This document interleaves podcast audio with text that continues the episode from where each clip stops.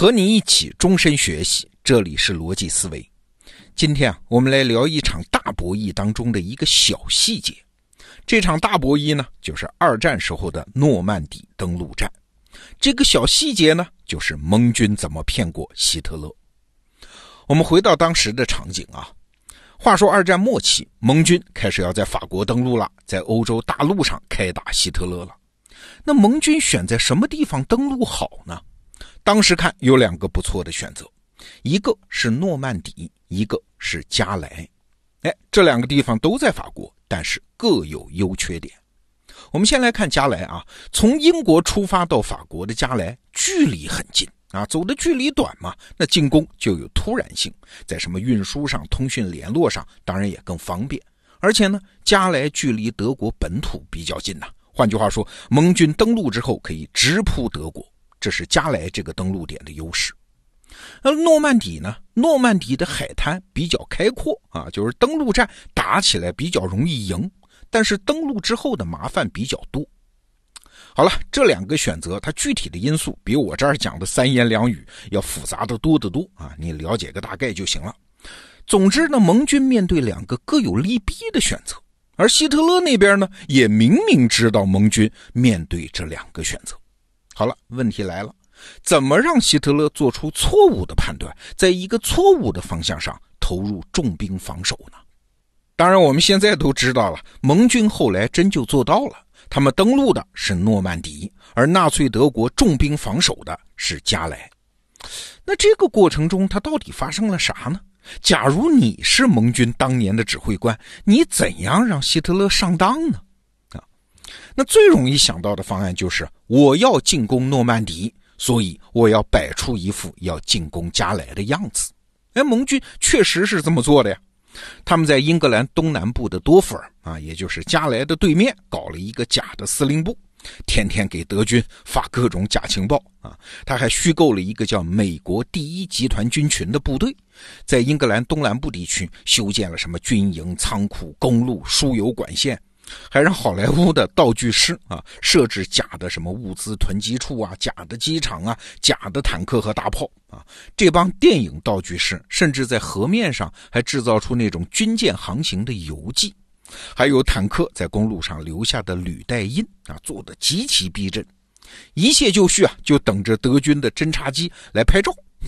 但还不能让他们拍得太容易了，还得布好空中防线，让德军觉得，哎呀，我们的侦察机了不起，好不容易侦察出来这个真相。类似的招数还有很多，我这儿就不啰嗦了啊。但是所有这些招数，它最最核心的那个套路，就是我们中国人经常说的那个词儿，叫声东击西，就是我明明要打西边，但是偏偏在东边搞出点动静，转移德军的注意力。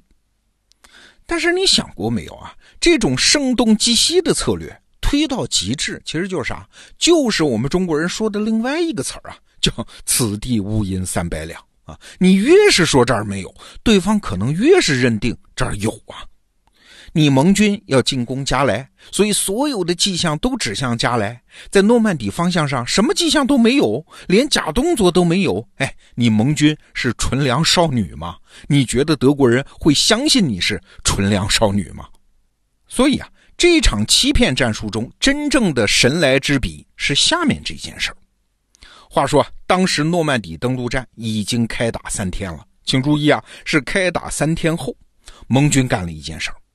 他们搞了一具尸体，给他穿上盟军上校的军服，在尸体身上呢放了一份文件，什么文件啊？就是诺曼底登陆的作战计划 啊！他们把这具尸体扔到了德军控制的海滩上，确保德军能够收到。哎呀，时隔这么多年啊，看到这一招，还是觉得匪夷所思，很惊险。你就想嘛，假如你是当时的盟军指挥官，这个时候你心里最期待的事儿是啥嘞？当然是让希特勒误以为诺曼底正在发生的这场战斗只是一次佯攻啊，不作数的，不是大部队的主攻，这样希特勒才不会下决心把防守的主要兵力给拉过来。所以这个时候应该更加强化加莱那个方向上的假象才对，对吧？最好没有一丝一毫关于诺曼底的信息让希特勒注意到。哎，你现在弄个尸体，尸体上还有个诺曼底的登陆计划，这不是提醒希特勒往这边看吗？当然了，历史的细节比我们这儿讲的要丰富啊。比如说，以前盟军就用尸体这一招骗过德国人，那这次德国人又看见尸体了，这个证据的说服力会下降等等。但是不管怎么样，在战争最关键的时刻，让纳粹德国注意到盟军主力登陆诺曼底的这种可能性，哎，想起来这还是一个非常大胆的操作。哎，今天我们回看历史中的这个细节，真正让我觉得有意思、有启发的地方是：如果你想骗过对方，最好的方法其实不是赌自己的智力能胜过对方，而是把对方放到随机性的汪洋大海中。这话怎么讲啊？你想，当时的盟军和希特勒两个集团，他不仅隔着整个英吉利海峡在对峙，相互之间还隔着两个庞大的指挥系统和参谋系统，这里面好多人呐，甚至还隔着两种文化啊。这个信息传递啊，其实到了终端之后，不确定性非常大。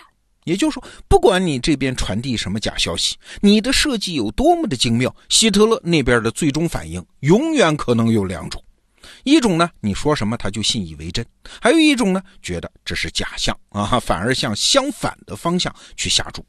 为啥呢？因为你不知道希特勒在看到这个假消息的时候，他心情怎么样，背景知识怎么样，身边顾问的水平怎么样，同时接收到的信息怎么样，德军自己的限制条件怎么样。等等等等，如果你看过刘慈欣的科幻小说《三体》啊，你就知道这叫猜疑链，可以无休无止的延伸下去。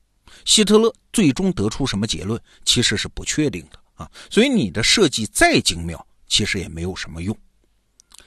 那既然用智力比都没有用，那什么有用呢？哎，随机性有用。换句话说，就是在设计计谋的时候，就不是让希特勒觉得我肯定在加莱或者是诺曼底登陆，而是让希特勒觉得，哎，两边都有可能，可能性甚至是差不多的。所以最后，希特勒只能是满腹狐疑，自己也没有绝对把握的赌上一把。那这么做的关键是不是试图干涉对方的决策结果，而是让对方的决策系统本身陷入混乱。不是让希特勒相信什么，而是让希特勒陷入深度的自我怀疑。万维刚老师啊，最近在咱们得到 APP 里讲博弈论的时候，哎，就提到这种方法，叫用随机性欺骗对方的方法。博弈论的创始人冯诺依曼不是说过吗？你打牌的时候啊，你既不能有好牌就加注，也不能有坏牌就加注啊。总之，你不能有确定性，你得有随机性。因为只说谎话就等于只说实话，因为对方只要反着来理解就行了。